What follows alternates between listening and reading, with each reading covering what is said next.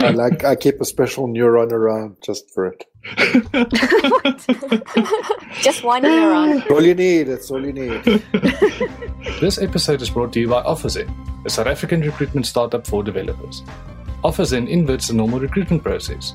Instead of applying for jobs, 350 tech companies in Cape Town, Johannesburg, and Pretoria send developers interview requests with upfront salary info. For developers, it's completely free to sign up and use. In fact, you get 5,000 Rand if you take a job through them. Visit offerzen.com to sign up. That's O F F E R Z E N.com.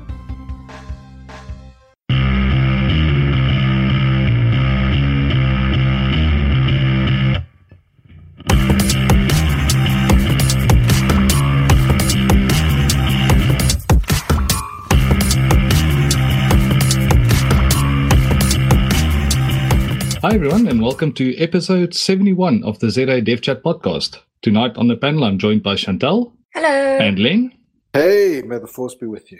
and our guest tonight is Jade Abbott. Hello, Jade. Hello, guys. So, Jade, for the people that don't know you yet, uh, why don't you take a minute to introduce yourself and, and, and kind of tell us how you got into technology? Cool. So if I go all the way back, I was a I think I was I was one of those kids I was really lucky. I was I think 14 or 15 I knew exactly what I wanted to be. I was like, cool, like I want to be a software developer and I want to build robots I can talk to. Like I knew that. I don't know how, I don't know why. I played with like a lot of PCs when I was young. My dad always like gave them to me. Always, you know, used to open them up and delete registry files and whatnot. And so I knew. And when it came to what are you going to study, I was like, cool, well, I'm going to do computer science. And then after that, I'm going to like focus in on AI. And yeah, it's like, that's pretty much it. Um, studied at Tuks, um, did my honors, busy doing my master's in um, computer science, in specifically in swarm robotics, which sounds way more interesting than it actually is. Um, it's pretty interesting, just like doing a thesis is really not interesting. And yes, and then started working at Retro Rabbit, been doing a hell of a lot of software development, and they always knew I wanted to do AI projects. So as soon as like some AI stuff came up, they were like, "Cool, here's your project, go, go, go, go, go." I was like, "Yay!" So then I dived in, and yeah, so here I am now, finally working on AI projects, which is awesome. I think that is the most linear path of any guest we've had so far. it's pretty linear. I was quite focused. yeah, that definitely. Um, I mean, so making robots, where, where did that inspiration come from? So I didn't ever. Well, I I don't. I I, used, I read a lot of science fiction. I read a lot of science fiction, um, and my dad used to watch a lot of Star Trek and the Sci-Fi Channel back in the day. And I every time there was a robot on screen, I was like, I want to. I want to. I don't know if I ever wanted to build them. I just wanted to program them, and that's still true because I've tried. Even, actually, even trying to program them at a low level, I hate it. I mean, one's veering off left or something. I used to have a robot that, like, I had ten of them. One would just continuously veer off left. And as a developer, I didn't have any like technical expertise. I was like, I don't know. I don't know what to do. so, um, yeah, where it came from was originally just watching science fiction and reading science fiction and reading all of Isaac Asimov. But I don't actually want to build them. I would happily code their brains and give them the power to think. But I like no none of the tell it to you know teach it how to move left. none of that. So you, so you, so you don't think that um, intelligence is inherently a physical thing, right? It's like got nothing to do with the physical. You don't need an actual robot. Well, to be fair, it has to be physical in some way. Well, physical in the way that like your brain is constructed in a certain way and its structure aids intelligence.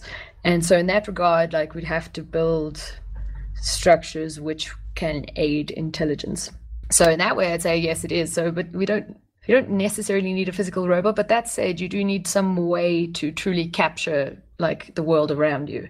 Um, so they always say that you won't have true intelligence until you can have a physical manifestation of a robot or something interacting with the environment, seeing things, picking things up, so that it can learn for itself. Because it's very hard for an isolated system to learn. Um, But I think that's just from an implementation perspective. It's just difficult to teach something when it can't just do it itself.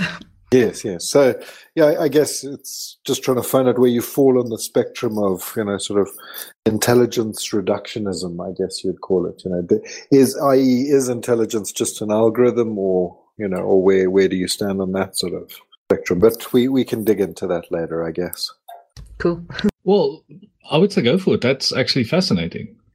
and and it like influences a, a bunch Where of do you stand on this, Kenneth? Is is intelligence an algorithm or not? Uh, I don't know. I definitely don't think it's one, but I don't even know if that makes any sense coming out my mouth like that.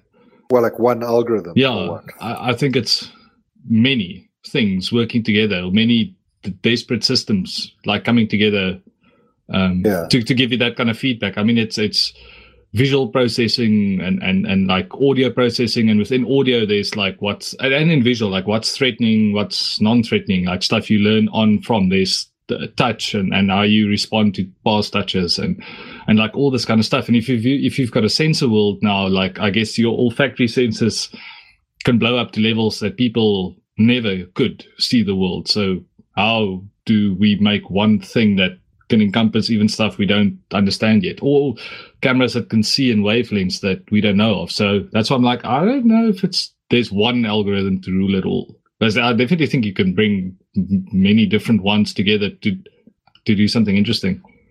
Yeah, but, but I guess the fundamental thing, Kenneth, is do you believe that like intelligence is algorithmic? That, that there's there's like quite a division, right, in the world of like AI. Hmm. Like that, that was that was the question. Yeah. Yo, I don't know. Honestly, I mean, a part of me wants it to be.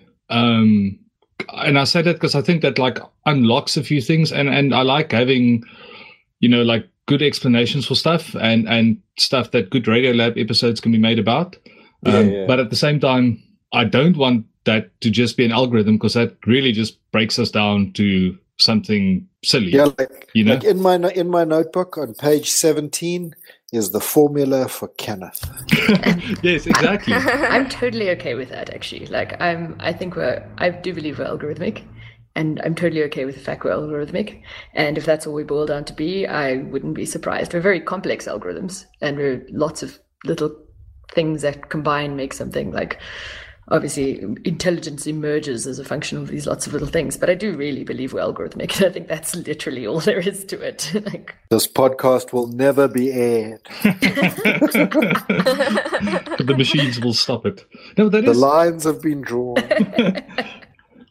But no, that is that's interesting. Um, Len Chantal, where do you sit on on on that? You haven't you haven't gathered I already where don't I sit on this? okay, algorithmic. I don't know. Like I've watched the movie um X. What is it? Ex Machina. Have you guys Yes. seen it's it? amazing.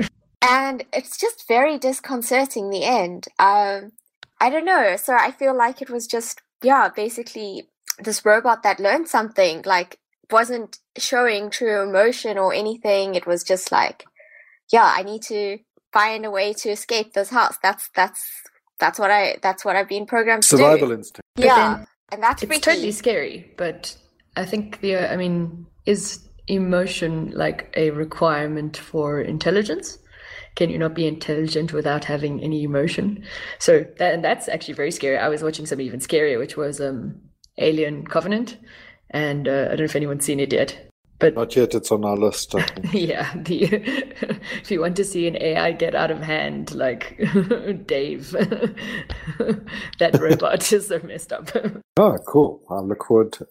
no, I was going to say the the flip side is that that robot in um, what's it, Marvin, Marv, Marv, Merv, the Marvin from Hitchhiker's Guide. yeah, I mean his emotions saves them by causing another machine to to off itself. So, I mean, emotions definitely one thing, but yeah, it's a good that's a good point. Um, I mean, in people that don't have emotion, it's scary. But the only example that comes to mind, Sherlock, um, like a high functioning thing. Say, oh, that's that's fascinating. Wow. I yeah. Thanks, guys. I might not sleep So, this week. so yeah, no. So now there's a machine that's out there, and it, it has no real like consciousness or intelligence, right? But it learns the Kenneth algorithm, and what it's able to do is completely manipulate you because it knows you. It, like you're written down on page 17 of this algorithm. Like it can do whatever it wants and just make you. oh, it's my mom's handbook. I knew there was something strange about you, Kenneth. No, but I mean, you're right. So, like on the other side, if I have to pull it, um, like in a slightly different direction, when we when I did that neuro linguistic programming course um, Yeah. a few years ago, that's essentially what it boils down to: is programming people through like nat- natural language and and emotions.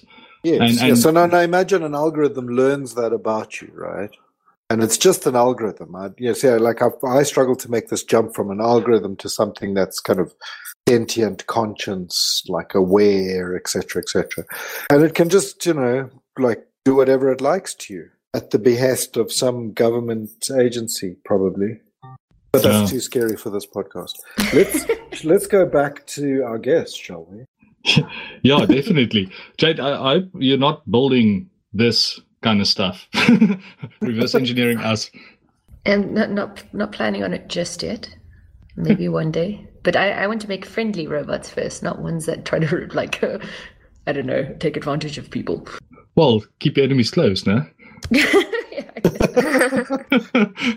All right, so let's let's talk about neurolinguist ah natural language processing. You see this NLP word with the double meaning so close to each other. Um, I think I want to like maybe let's just start with some basic definitions. Um, I mean, I, I guess a lot of people might have stumbled across some reading material about it or heard about it. I know I've definitely tried without any real aim uh, to do something with it and failed spectacularly. So I'm looking forward to actually learning a bit. Um, but yeah, I mean, what is natural language processing? It's it's kind of one of those very descriptive uh, acronyms.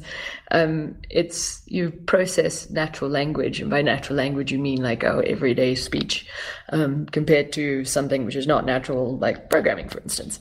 Um, and it's the ability to process it to be able to do a whole number of tasks. So whether it's understanding something semantically, whether it's uh, trying to understand um, whether there's certain emotions associated with what you're saying, or being able to um, extract certain information from it. So extract um, meaning or entities or concepts or things from that. Um, and that's what it basically boils down to. It's the study of how we can use computers to process natural language. That is it. So does text mining and sentiment analysis fall uh, fall under the umbrella Yes. of um, Yeah, they all fall under the giant umbrella of NLP. Yeah, I was just going to say it's quite a huge umbrella the way you laid it out there just now, and uh, it's very broad. and Anything to do with text, even speech recognition, that's also falls under NLP. oh, so converting the signal into text is almost just a tiny prerequisite for the hard work to come. yes, basically. Ouch. okay, but that is, that gives us hope if anybody wants to build their own little home automation thing um, and they want to yell at it. This is a big part of it. yeah, but and you can actually download libraries that can you can train to do that for you. It's pretty cool.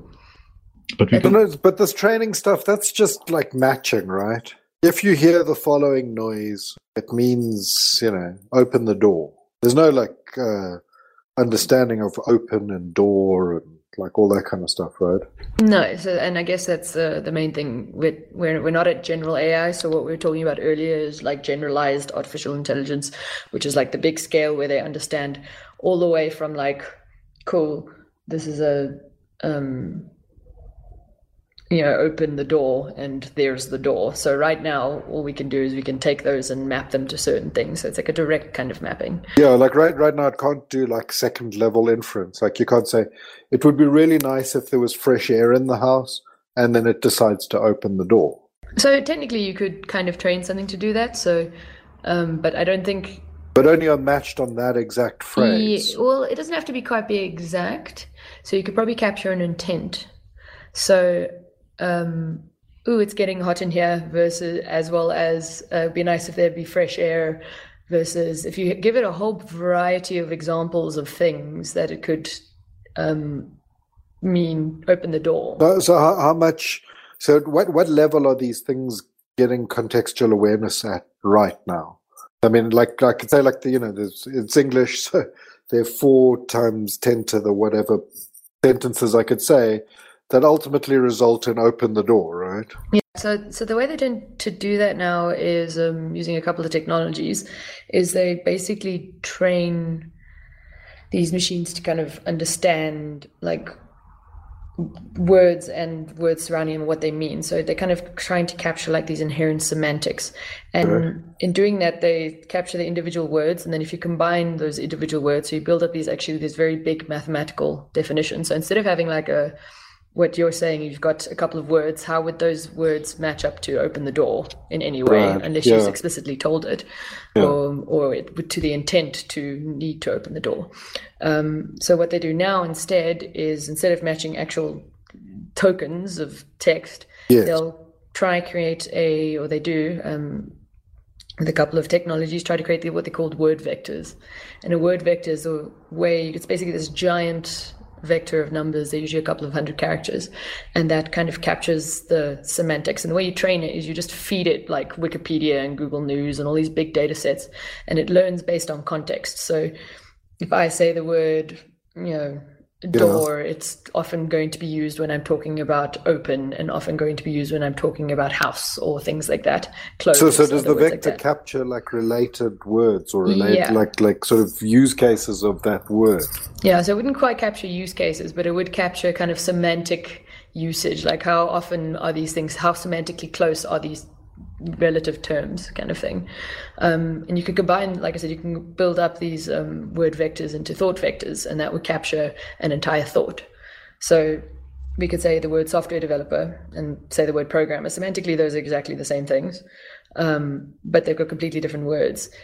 So, but because they're used in similar contexts, we always, when we're talking about software developers, we're talking about different languages. When we talk about programmers, we're going to be talking about different languages. Always, you know, this, the same kind of context. Um, it learns that those things are the same. In the same way as you, you know, when you say, "Could we get some air in here?" You might always be saying in a similar context to like, "Oh, it's a bit stuffy around here," or um, "We need to, uh, it's getting a bit warm," or something. Um, if we say those enough, we feed it enough patterns where those things are used quite closely together, it might end up picking up that cool, this is referring to the same thing and well the same intent. We can train it to like say cool group things like this under the same intent, and that intent would be to open the door. So it's hard to get like the full context. I'd have to probably draw out like a nice little picture to be able to explain like how you'd go about training it. There's an unsupervised part, which would be the understanding of words, where you just feed it the whole of Wikipedia. And the supervised part would be the bit where you're actually saying, cool, well, if something does result in an intent like this, then match it to open the door. Right, right. And so these are kind of like directed graphs around trying to get to an action or some sort of Yeah, so part like quick wouldn't a- result kind of thing. Yeah. kind of, yeah. So part one, it wouldn't be a directed graph. That would be like a crazy neural network. Yeah. Um, the part two, But could- I mean, but like laid over the neural net, there's a kind of like there's this kind of input, so then you end up at that kind of output. Yes, yeah. So eventually it ends up being a kind of like graph, and it's it's why they often talk. Everyone's talking about bots. I don't know if you work with clients and you've got like everyone wants a bot. Doesn't matter if you're an insurer or a bank. Everyone just needs a bot. And the way they, my word, um, the way they the way those systems are built is that they use natural language processing to Yeah. determine what the intent is. But once you have the intent, you basically feed it to a state machine, and that tells you what the next step in the process Yeah, yeah, is. yeah, yeah. that's the graph I was thinking of. Yeah, right, yeah. So the, the like neural nets are kind of very low level word identification, and then kind of giving some sort of semantic context. Oh, Yes, this is a door. I'm a house control system. I know what a door is. Yay. Okay. So what do you want to do about the door? You want to open it? You want to close it? Is it open? You know, like queries, all that kind of stuff. Yes, yeah. Yeah, yeah. Okay, cool. That's where we are. yeah, so I want to just I want to take a moment to tell you about OfferZen. OfferZen connects you with more than 350 South African companies that are hiring developers. Instead of dealing with recruiters or applying to dozens of jobs individually, on OfferZen, companies apply to you. To get started, just sign up on OfferZen.com and build a profile. Once you're ready, your profile is made visible to the companies hiring on OfficeIn. Companies interested in you will send you an interview request with details about the job, including upfront salary info.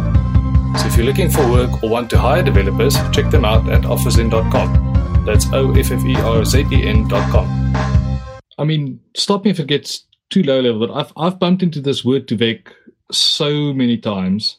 Um, I just want to make sure, like, I understand it a bit more. Like, the one thing that really came out for me when I saw your presentation was this that you can feed it like a whole Wikipedia page. I don't know why somehow in my head I had this thing that you would actually pass the loose individual words back and get a number, and then you've got. I had no idea how to even make sense of it. Um, so I guess we're asking for like a hand holding starter advice. Okay, cool. So, um, so the bit you probably got confused is when I actually explained the training versus when you're actually in use. So when you're using it, when you're using Word2Vec in particular, um, you feed it like you basically say, give the model like I want the vector for this word, and you give it a single word. You can sometimes give it two words if that those two words happen to be in your original dictionary of things that were classified as words. Like, um, but ideally, you give it a word, and it spits out this very large vector. Um, but to train it, which which says that vector says these words appear on the following Wikipedia pages. well, kind of. Kind yeah, of, yeah. Yes. It's I good mean, enough for the example, essence, yeah. In yeah, in essence. In, in, essence, it says, yeah, these words, the this or this word, this one word, appears close to all these other words, or you know, yeah, yeah. Um, which are the, topics in Wikipedia, so it gives some kind of idea of no, what you're talking. Not, it's yeah, it's not even like topics at that point. I mean, yeah, it's yeah. just like literally. So what it does, it kind of takes a window around. It splits all the text up into windows, right? Um, and then each a word would be picked as the target word that it needs to predict based on a, a surrounding context, and it actually uses like a window of context around a particular word in order to predict it. So that window is probably can be anything from ten character, like ten, I don't know, words around it to um, forty, for all I know. Um, and it asks you to based on given this one word predict all the other words around it or give it all the other words around it try predict that word and that's how they train this thing up um, but yeah, this number kind of represents a semantic space because when we think about things, right? So if I say the word orange and I say the word apple and I say the word cat, in our brain somehow we've got cat and apple kind of grouped closely together, and we've got uh, cat and apple. Orange. Apple, apple and orange grouped closely together, and we've got cat grouped somewhere else with dog and a whole bunch of other things, um, internet, etc. Um, so we've got them grouped like that and that's what these word vectors try to do and if we if we try to think about it we can't really visualize the dimensionality which we're thinking about those words but there is some sort of very high dimensionality we're thinking about them.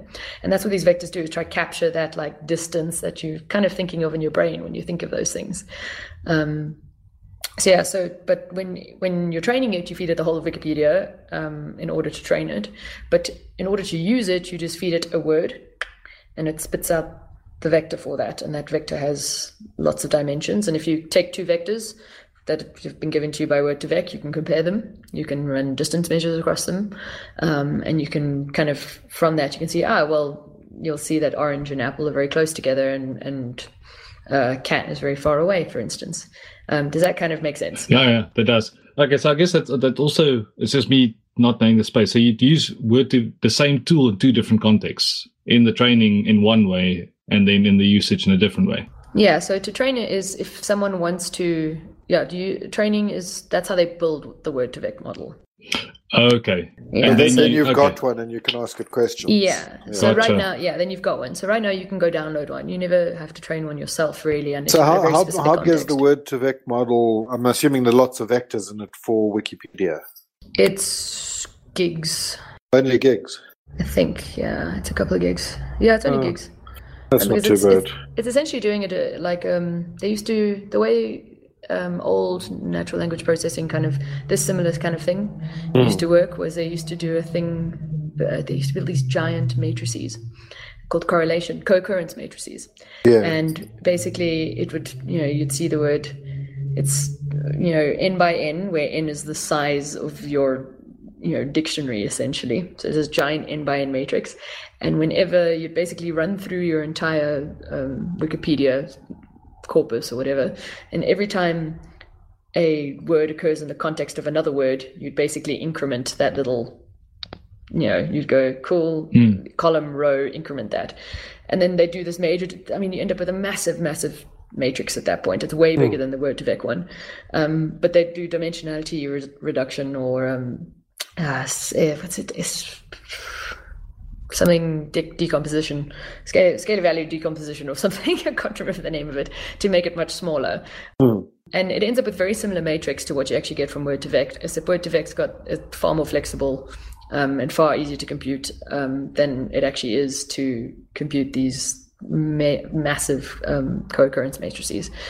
Um, so yeah, so it actually is quite small because it's those matrices you can imagine they're quite sparse. Yeah.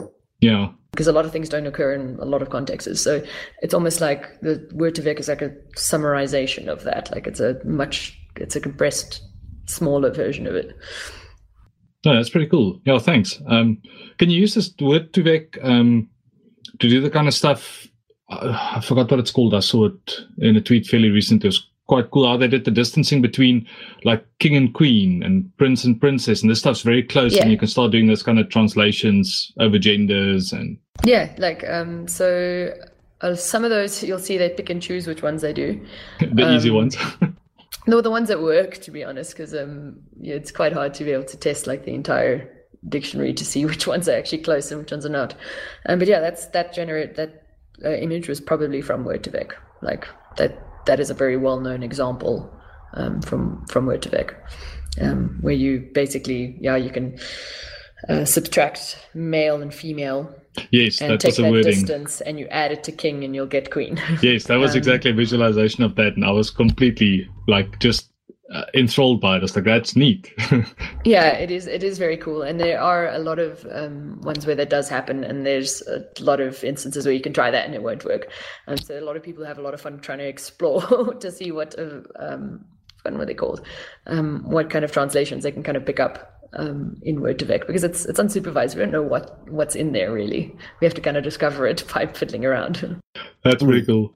Um, I want to push us a little forward or up the level or the new buzzwords or whatever we're going to call it. But I mean, I guess for a lot Yeah. of people, you hit um, TensorFlow these days as the number one entry point into this world, whether it's whether you want to do language stuff or whether you want to do cat recognition in pictures or anything else that you can do with photos. Um, and for me, at least, going down that path as well, I always used to bump into RNNs and, and CNNs, and you helped me demystify it a bit. But um, for, for anybody else that in their travels stumble over those two like tech pieces, puzzle pieces that, that look nearly the same, um, what are they and which one's the one that you actually end up using for language? Um, so you've got CNN is convolutional neural networks, and RNN is recurrent neural networks. And convolutional neural networks are the one used for images.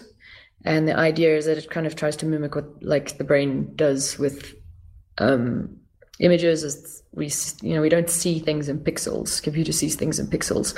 So what it does is it tries to create these kind of pick up features like lines and corners, and then eventually group those into shapes, and eventually group those into noses and eyes and whatever. So that's how a convolutional network works. A recurrent neural network works kind of like a normal neural network, except it's got like a time. You feed things one at a time. So that's the one we use for text. Because the idea is when I start speaking, uh, when the next time you you uh, you say a word, I'm not going to forget the previous word, and by the end of the sentence, I've kind of accumulated a meaning to what you're saying. Um, so that's what an RNN does. Is it kind of each time you feed it a word over time, it'll take into account what was previously given to it. So it remembers stuff from the previous time step and uses that to change um, the meaning of the the current word you're you're hearing, so to say, and accumulates that meaning. So by the time that you end up at the end of the sentence, it's kind of got this.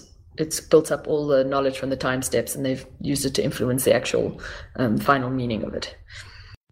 That's cool. So that's kind of how you um, can like. So that's when there's profanity in the sentence. The it can pick up whether it's like you know if it's used happily or if it's used in anger because it uses that little state machine that goes with it or a little bit of context. No, no, it's more like you're actually trying to understand what's that famous sentence in linguistics? Um, time flies like an arrow, fruit flies like a banana. You know, you know that sentence. no, I've never heard it. So, but, but you see the problem with parsing that, right? Yes. yeah so it's it's never ever yeah it's never a state machine per se. Um it's pretty much a neural network that where the hidden layer of this neural network so you fed in something it learned something from that word the. Then it takes that hidden layer and the next time you feed in the next word it makes sure it remembers what it learned from the previous time. So i guess it is Well, some of do its outputs describe are it connected to its inputs. Yeah, its outputs are connected to its inputs. Yeah. So I guess in a way, it's a state machine. It's Well, also- I guess state machine was just a verbal tic. I was needed to say something that sounded. Yeah, yeah. And if, if I think about it, they actually always show it as a state machine. Funny enough. So, you And- see, Kenneth, you understand how neural nets work, right? Uh, enough to be dangerous. Yes. Yeah, so it's like a bunch of scales, right? Yes. And and what you do is you like throw like a bunch of weights into this field of scales, Yes. and then they like tip over in various ways. And right at the one side of the field, like one of the scales like tips out onto like something. It's like an output. But really, like the internal construction of all these scales and these weights is is pretty weird and pretty mysterious. That's what the training's all about. It sounds all very like fancy, but it's just it, it's a kind of mess. That's a really interesting way of explaining it. My, I, Yeah, have, no. I have my own taxonomy of these things. yeah, so the, the best way I can explain like a, a, a neural network, particularly the type that we use, is um, you to train it, you usually give it a some sort of data as input, like the things you know, and you want it to predict predict the thing you don't know eventually. But in order to do that, you need to give it known patterns where you know what the answer is. So you feed it the thing you don't know, and then it makes a bet as to what the outcome will be. Called random random number can- generation. Yeah. and you basically say, ah, well, if it predicts the correct thing, you kind of tweak all the little weights in between to be able to make that outcome more probable. And if it predicts the wrong thing, then you tweak all the outputs a little bit to make sure that that's less likely to be the outcome. And you do this for hundreds of thousands of patterns, and eventually it turns out that it learns, you know, how to do the things most of the time. Yeah. No, that's that's great. So I guess does it learn, or is it just like a bigger statistical model that's really good at doing this thing? If you throw something like, I mean, does it? Well, it depends learn? if you think that we're algorithms, right? Or is- Yeah. Because if, if we're algorithms, then it's learning, right? Yeah, so so if we are just big statistical models, which I think we are, then it's learning. Yeah. Yeah. Okay. Point. You're stuffed now. Kenneth. no, completely. Yeah. Absolutely, completely. That's You're, you're, interesting. you're just just, a bunch of weights, buddy. I'm just. Well, I'm also trying to pick the rabbit hole to go Mm. down. Yeah, yeah. But um, okay, so maybe something practical. Um, I'm also trying to like I keep a lot of this is guided by my failed attempts to to start with this, and I mean it's not epic failures because they were mostly non-starters because I actually never had a clue what to do with any of this technology and just fiddling with something for something's sake. I don't think is a productive way to learn anything. You you wanted to create a friend, man. Uh, no, I've got you. No, no. Th- thank you very much. But I mean another one, like like have two people that you know, Um, and you're not entirely sure whether I'm a human or not. Yeah, well, uh, yes. Um, the I mean, I've I've looked at stuff like um, I mean, it's obviously, it's always like picking between trying to wire the stuff up yourself with uh, TensorFlow or Cortex or whatever other techs out there, um, and then there's looking at um, the Watson tech from out of IBM or their Bluemix stuff, and and and Google's got all their APIs that's worth exploring as well. And the most fascinating thing I've seen there is literally like I took some recordings um, from us and threw it up there to see how it would hold up for transcription, and I was quite blown away. And then it kind of wore fairly quickly again.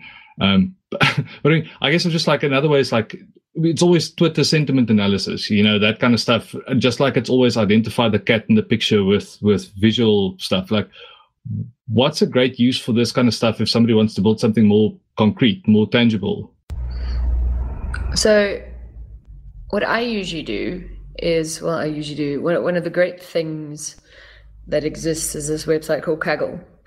And Kaggle is basically real world problems where there are competitions and things like that. And they first train you on like, well, they train you can you can start either start on a competition or you can start if you're really really beginner. They'll you'll start on like a easier problem, and um, they basically are real world problems with real world data sets um, that need to be solved and they're quite novel and some of them are extremely difficult some of them are easier but regardless it's a really good way to get like playing with these different things. Um, so one of the ones that i did is they've got a whole bunch of open data sets there which is really cool. And i came across they've had a lyric data set of like 55000 songs. And i was like that's cool. Um, why don't I build something that generate songs. So I want I want, I want a songwriter. Mm. I've got a band. They play really weird music. I'm pretty sure I could use whatever rubbish lyrics it invents and use that in the band. Um, and um, it turns out that actually building those um, is quite easy. It's a char- character-based RNN, recurrent neural network, like we spoke about earlier and um, that's a really fun one that means you build a little you built a little thing that can do something so i've seen a whole variety of ones you can train it on um, books certain books i've seen one that's been trained on alice in wonderland and it writes a story like alice in wonderland or attempts to um, there's a one pretty famous one on Nietzsche. So you basically train a little Nietzsche to be able to generate works similar to Nietzsche, and yeah, and it's it's far more interesting than doing the thing that identifies the cats. Yeah. Yeah.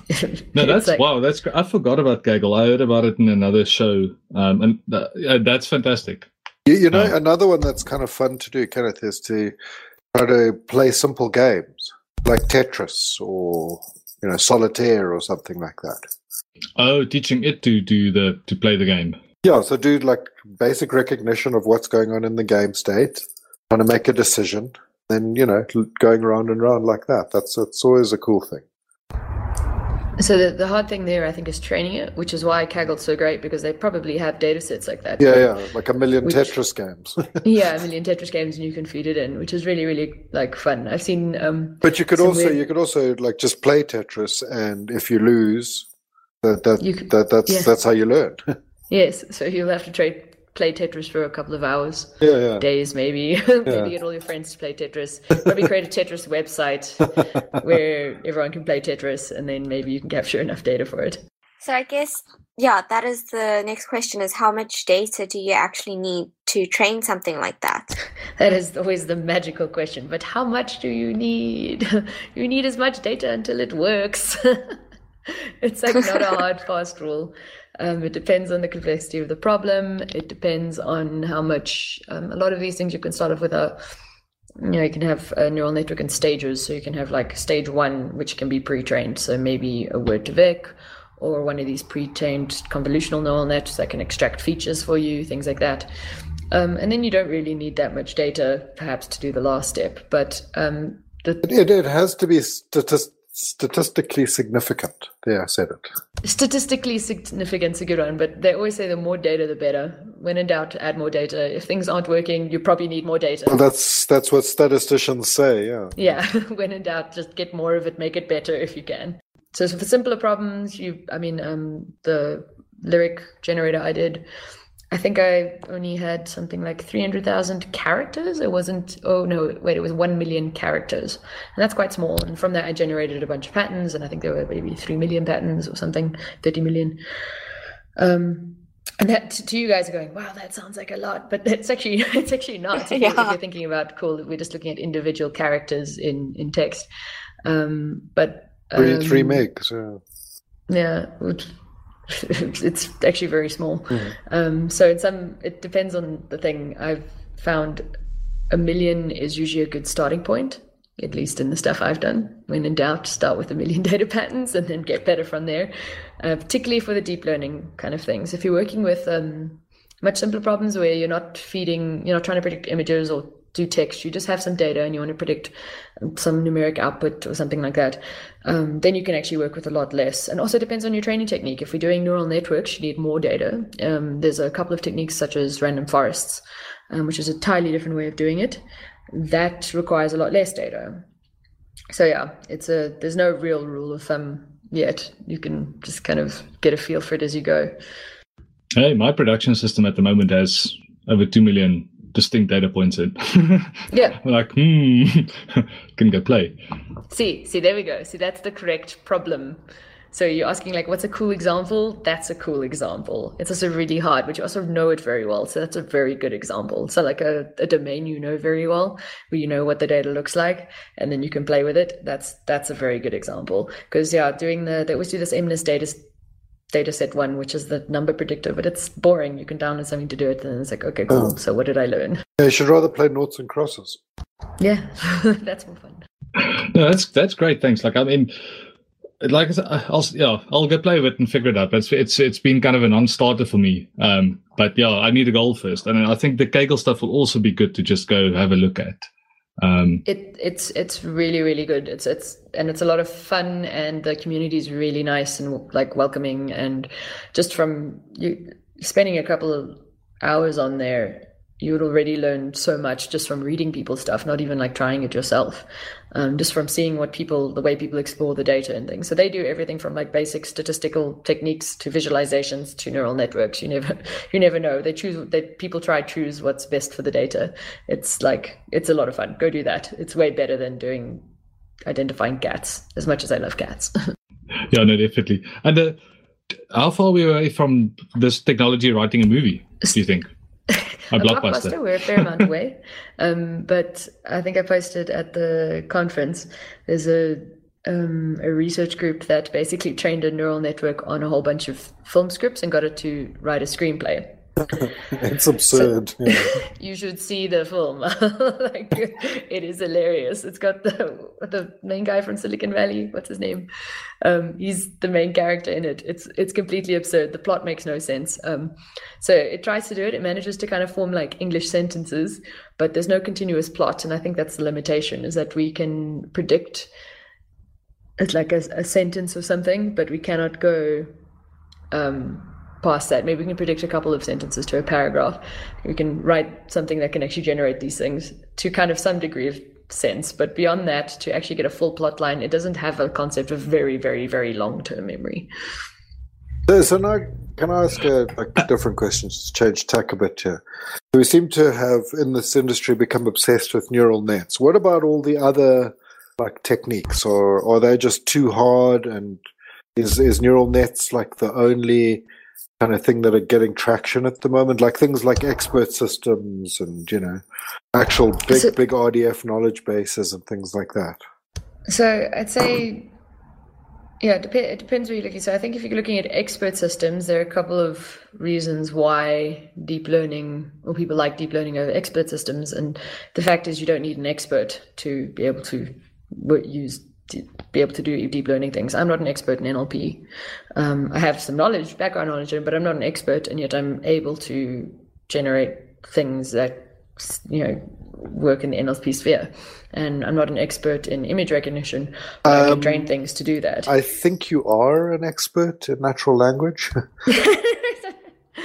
we're, we're having a pretty decent conversation. Yep, you I was just going to say. the thing is that if you if you look back um, at, I mean, I'll pick up a book on the old techniques and I'll say, I have no idea what they're doing. I don't know what a bunch of these things are. The the old techniques where there's like an expert. I couldn't. If you asked me to code something to attempt to do the same thing that I could just train a neural network to do, I wouldn't know how to do that. I wouldn't be able to give a expert system those rules. Um, but on the same line. So maybe not expert systems, but there is this in between. Um, I mean, neural networks have just become this buzzword. Yeah. And everyone thinks neural networks solve every problem, and they yeah know, exactly. You've got yeah. one, you just throw this neural network. Oh, and it's, it's machine learning, you know, recursive machine descent, learning. blah blah blah. You know. Yeah, deep, deep learning. Yeah, yeah, yeah, Buzzword, big data, blah blah. I mean, I was um, at a conference the, recently, and the guy was like, "I think humans actually work like this." mostly we don't. but anyway, yeah. like off you go. Like carry on. That's interesting. Yeah. um, and um, but there is a, there's a, a, chunk in between of all these other statistical models, very basic statistical models, um, things that we've had for forty years, kind of thing, and. Um, they're often very effective, and we're overcomplicating it by putting a neural network there. Yeah, exactly. So you should be just using kind of one of these uh, old um, tree-based kind of um, AI things, uh, yeah, yeah, yeah, random forest or C4.5, or these things that generate rules that have um, actual facts in them, not statistics yeah. like at the base. Yeah, yeah, not just uh, have actual facts that you can actually view, which is really yeah, a lot better for a corporate client in particular who wants to see, who wants to trust this thing. And then like medical stuff, right? why are you why are you feeding me this drug? Well, there's a there's a nine 0.97 percent probability that it'll fix you. Yes. um, and a bit more than that machine, yeah. Pretty much. So I think it, it is just a buzzword because we've had like a lot of advancements yeah. with them incoming with GPUs and things. But if you go look on Kaggle, you'll see a lot. Most of those um, problems aren't solved by a neural network. Like there are ones that are solved by neural networks, particularly when you get to images, particularly when you get to text. Yeah, yeah, OCR um, and all that kind of stuff. That's fantastic. Yeah, I love it. You know, that's, that's those neural cool, nets. Yeah, and they fit to but, purpose, right? Yeah, but everything else, um, if you want to predict if people are going to default on their loans, you're probably going to use a random forest, and you're not going to use. A, you're not going to touch a neural yes, exactly, because yeah. it's actually going to be overcomplicated or it'll do too much. Yeah, or it'll need so many layers and things, and you'll never be able to understand the edge cases, like why it you know, rejected a certain person who seems great otherwise. You just yeah. you just won't know. Yeah. Yeah, so they, I mean, there's a field now of neural network research where they try to, they call it explainers. They try to explain why a neural network did something. Seriously. Um, yeah, some very cool stuff. I'm not even, it's really useful. So they had this, um, the, the example they always use yeah. for this is they fed it, they were basically training a neural network to um, identify like a wolf in a picture, to identify wolves. Right. And um, they fed it loads and loads and loads of pictures and they eventually put it through one of these explainers. And they realized it wasn't identifying wolves, it was identifying the snow. Yes. That always occurred around the wolves. So it never if so if you put a picture of a cat in a snowy area, it would identify it as a wolf yeah. because of the snow. Um, and explainers do things like that. They'll highlight the area that was related to that decision, which is very cool and very useful. Yeah, Ken, Ken would, if you put Ken in the snow, he'd look like a wolf. yes, yeah. he, he, would be a wolf. Yeah. Exactly, yeah. Nice. And Jon Snow? Yeah, of course. Yeah, all, all wolves, man. Yeah. Game of Thrones. It's a show about wolves. Yes, that's fascinating. But I mean, that's also telling that there's a whole field developing just around explaining what their field is doing. It sounds a bit absurd when you put it that way. Well, you can, if, if you look at it, it kind of makes sense um, because you it's it's a way to build trust because I can give you a statistic yes. and say, cool, I've got, and this is going to predict it with a 98% actually, like it's going to do it correctly. But they'll go, yeah, but how do I really know that the data was correct? How do I really know it's making the correct decision? So yeah. you put it through one of these and it kind of gives you like, cool, this is what your neural network is using. This is the parts, this is the information on this image it's using. Yeah. It's like it's um, like SQL explained for databases. you know. Like what on earth did you do for like half an hour? Well, I went here and I found the snow and then I found more snow and then there was a wolf. It's a wolf, guys.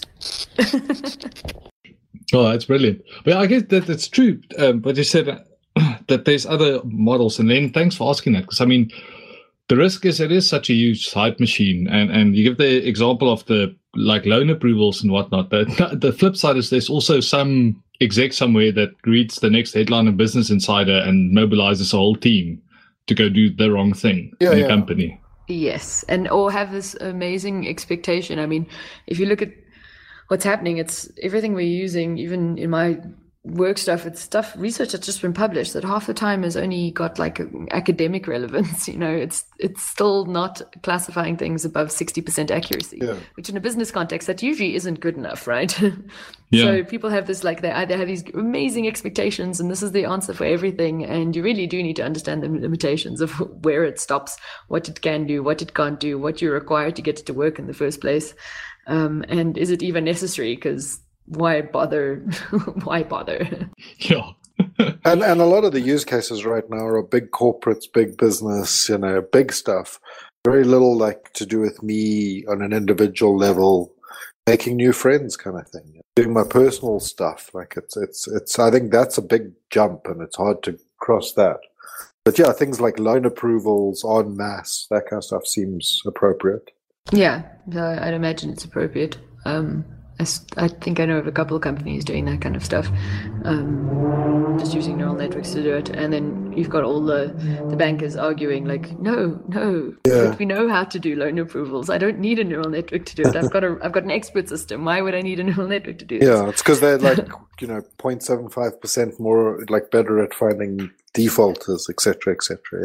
Yeah. Yeah. And and but, using this. Oh, sorry. Oh no, I was just saying that's going to be the next fight is um, job losses because the neural network took my job. But yeah, yeah. Well, I guess that goes for any kind of automation, really. Um, it's yeah. not a big risk, but uh, yeah, I don't have any answers or comments on that really. Um, We're all software developers. We're clearly all pro this. Like, Yeah, well, I mean, at the same time, you can argue like if we're not careful, like well, if we're not careful, we're just going to become blue collar workers unless we stand out and do amazing stuff. But I mean, people are flowing into our field in mass as well. So No, no, like, look, I'm I'm all for it because I think it's going to cause the downfall of like massive insurance companies. Yes. Like they're going to Yeah. be like they, they'll have no idea what's actually going on in about five years' time, and then you know the thing will just start misbehaving. Uh, nobody will be able to figure it out, and they'll go bankrupt, and we'll be like free of insurance companies. Yay! and people are going to start naming their kids very clever names to like trip those systems up in a few years. Yeah, yeah. Maybe I watch Fight Club a bit too often. but um, yo, I, I guess there's uh, these technologies definitely don't have to be um, mutually exclusive. I guess you, you could probably like run a neural net and an expert system side by side and give them different information. And, and I, I come from that because I saw. Uh, I think it's the NHS in the in the UK um, or, or somebody else in the UK. They uh, they've built up this database over time of just people pictures of people's eyes with whatever um, the prognosis the doctors made and then they kind of like start predicting if they take a picture from somebody's eye the system just goes look well maybe this eye kind of looks like a few other thousand eyes that had flu and had this thing and that thing. I don't think it's it's supposed to just be a gu- guiding system for a doctor not ever replace them. But i don't know how anybody feels about that kind of stuff. I think that's kind of huge What uh, the as a the- secretary, as an assistant kind of thing, not as the authoritative system, using all these different technologies in parallel. to amend it yeah. So so i think that's the uh, idea with a lot of them. Particularly we have not we're nowhere near breaching kind of a general intelligence anyway. So people are freaking out that ah, ai is going to take over. No ai can be misused. I think that is um, elon musk's Yes. point. It's not they're going to take over it's, it can be misused. It can be already. Um, but uh, it's, it's we don't have a general AI yet, and I think we're still a couple of years off from that. And because of that, we still need like what it is is tools. We're just building up tools that can make things better, make things faster, the same way we do with any other software. You know, we're building up a tool that can aid your decision to um, uh, give a certain medication or something, something that you probably couldn't even have done before. Yeah, I, th- I think for me the the line there is when my choices, you know, sort of when when the machine's opinion becomes like legally threatening to me. I have to stay in hospital because there's so. That's dark. Mm. You know, you know, right now, right now, the doctors bully me into staying in the hospital, but I can argue with them. You know, I can But you can't argue with the machine that locks you out. exactly, Locks you in the exactly, hospital. and You've like got a very dark view of AI.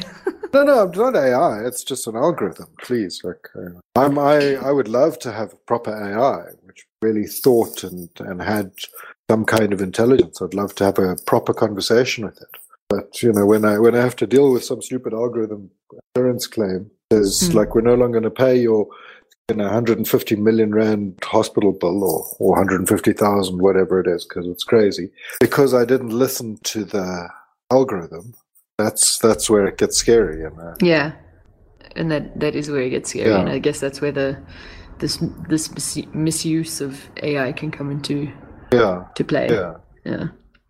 Is this kind of the the um, space where tho- those thought vectors start coming in to start bridging the gaps between just lower level stuff to something at a completely different level, being able to string like bigger things together and weave more complex thoughts and decision making and stuff. So I think thought vectors are still too primitive because they're still at the moment we're still we're still at the perception kind of Yeah, yeah. end. We're still it's still all about cool. If I perceive words that are like this, I can perceive a cat that means the same thing. We don't really know. We don't have a thing that doesn't attribute to like an object, and that object doesn't isn't subject to rules in our universe. so we can connect different types of perception together, but we can't really like ascribe them to any kind of like this is the thing, this is how it relates to this other thing, and these are the physical rules that go to it. We we're not there yet. That's very difficult. and that's and that's the thing is you can't really have a cement like you can't really have a meaningful conversation with AI because it doesn't really know what you're talking about. There is no thing. It's just converting numbers to other numbers. It's converting little characters to pixels. Uh, to, Kenneth, for me, one of the most practical applications right now is the supposed idea of self-driving cars, right? Yes. The, the question I always ask people is, how far away you think actual trustable self-driving cars are? So we're not talking general AI. We're talking like a very specific thing. All I want you to do drive me from like home to work and back, right? Just do that without killing people, without killing me, you know. Just be safe. How how far away do you think that is? I think we're closer. Like I think we're on the cusp. If it's yeah, I mean, uh, aren't we just I, th- I think if we have, personally, I think if we have that within 20 years, we'll be doing very. Really that long? That's, So I- yeah. I think we'll end up with the technology way before we can actually use it because the legal problem is always still there. Who pays for the damage if it goes wrong? Well, so Whereas it's now, a- like if I do something wrong, you can blame me. If the car has a mess up, you can blame like the people who built the car. You can blame the other person. Whereas with that, I still haven't solved how that would work. I don't know what that looks like. Who pays when the AI messes up? Yeah, but so legal problems aside, because that's a whole nother podcast, which we'll have to do later. But when would you personally trust a car to drive you around? I'm an Never. awful driver, so as soon as possible. Like Yeah, but when- but- next week. From your insight into the tech, and I mean, you've seen all these videos on like YouTube of Teslas driving off the road, and you know, like I mean, there's there are edge cases, right? These things are big statistical models of driving. Like, you're going to be okay to get in that thing and like let it drive you around. We have we have a lot of data on it. Yeah, So we've got loads and loads of driving Yeah, data. yeah. And because of that reason, I'd say it's going to be less than 20 years.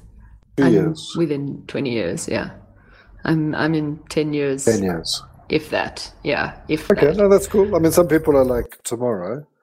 Just, it's, Just- Yeah, like I'm almost I'm almost tomorrow. I, I want to say, but I think we've still got a couple of years to Hmm. round out some of the kinks and trust and things. But I'd still say we're very close, and I think al- commercially viable, we're okay.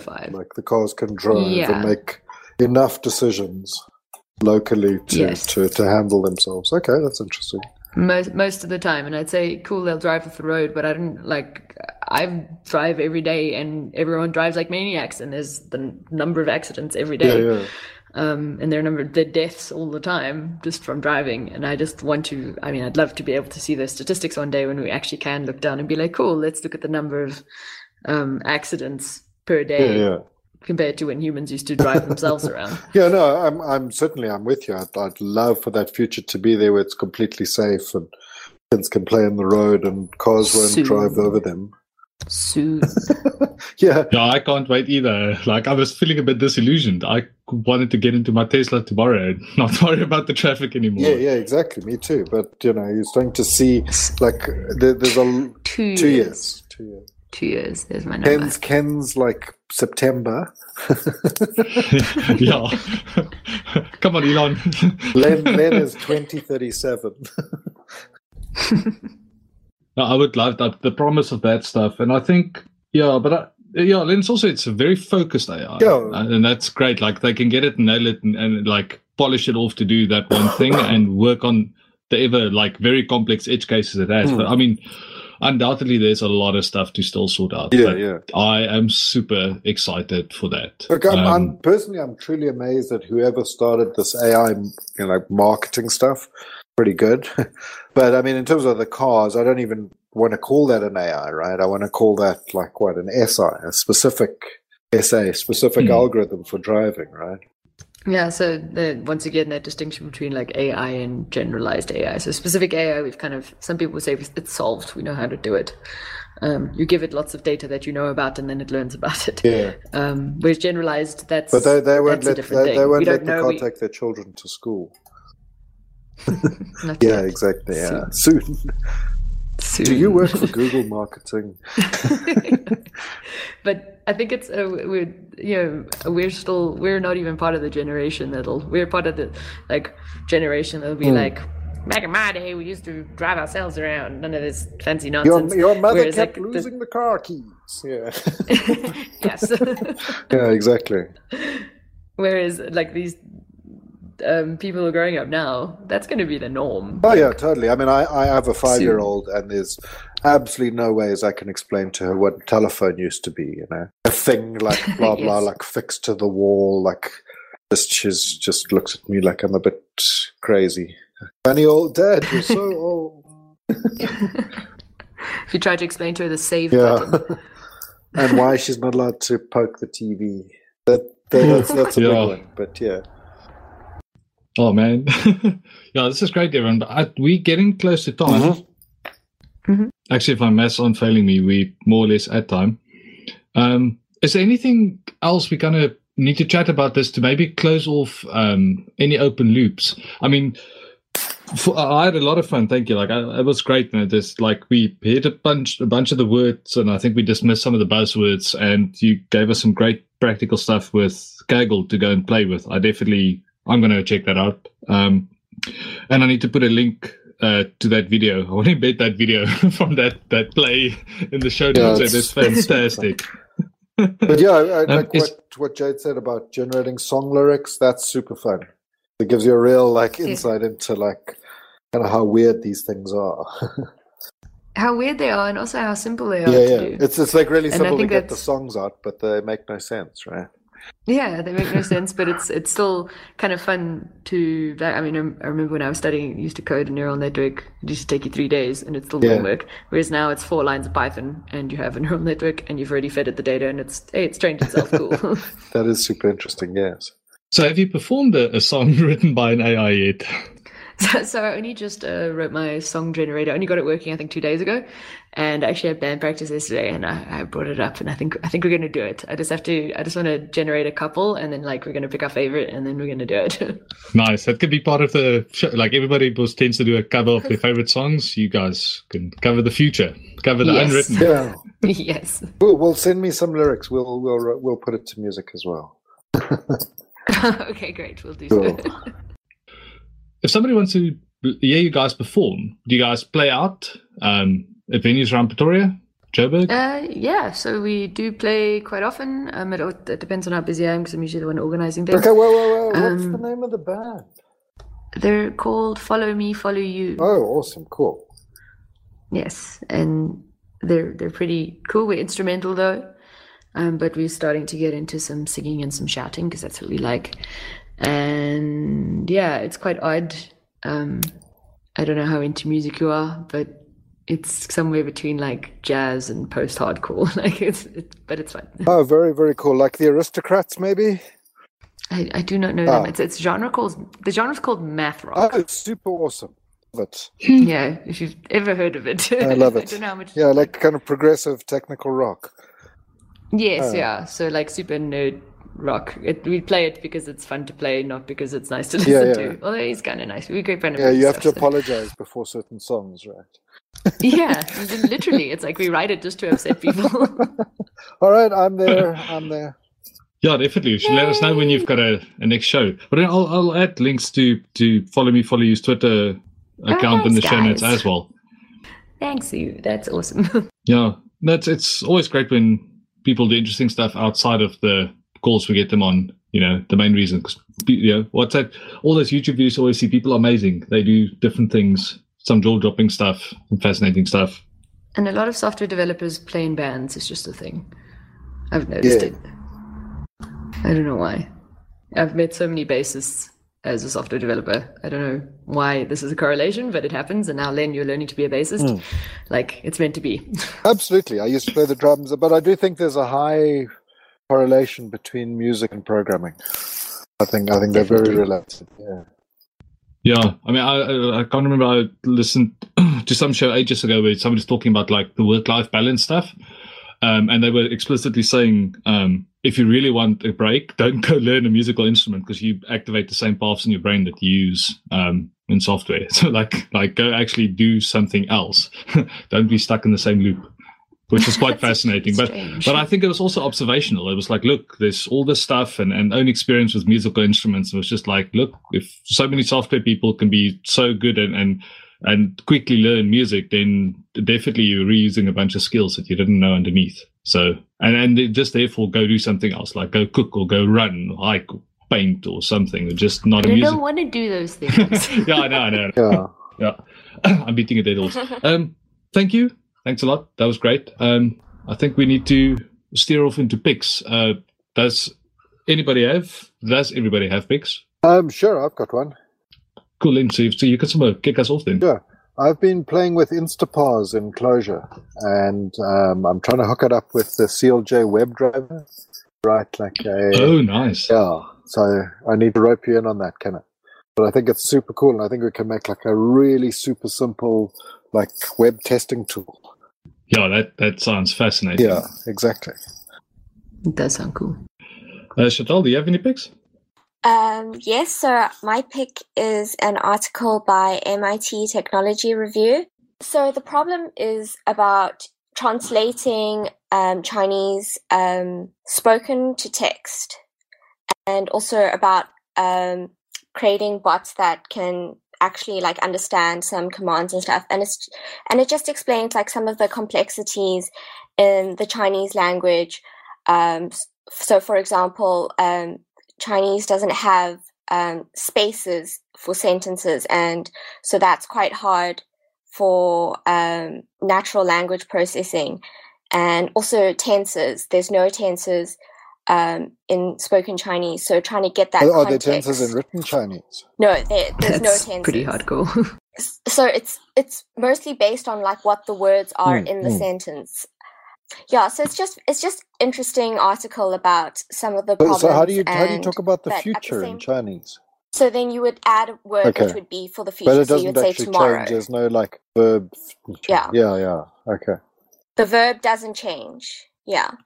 So yeah, it's just very interesting, and it's about also how um, a company like Alibaba has is trying to make a uh, like, for example, like an assistant to help order um, like goods online, um, and the challenges with that, but also how they have access to all this data. that sounds pretty Hey, cool. I Yeah. learned something new. Yeah, thanks. And it just dawned on me we had a whole show about like natural English processing. Yes. Yeah, we didn't even go into translation technically. yeah, or any other language, and, and Chantal just nailed it. That's yeah, Yeah. something to think about. Uh, Jade, do you have any picks for us? Yes. Um, so my main pick would be probably have a look at Kaggle for anyone who hasn't.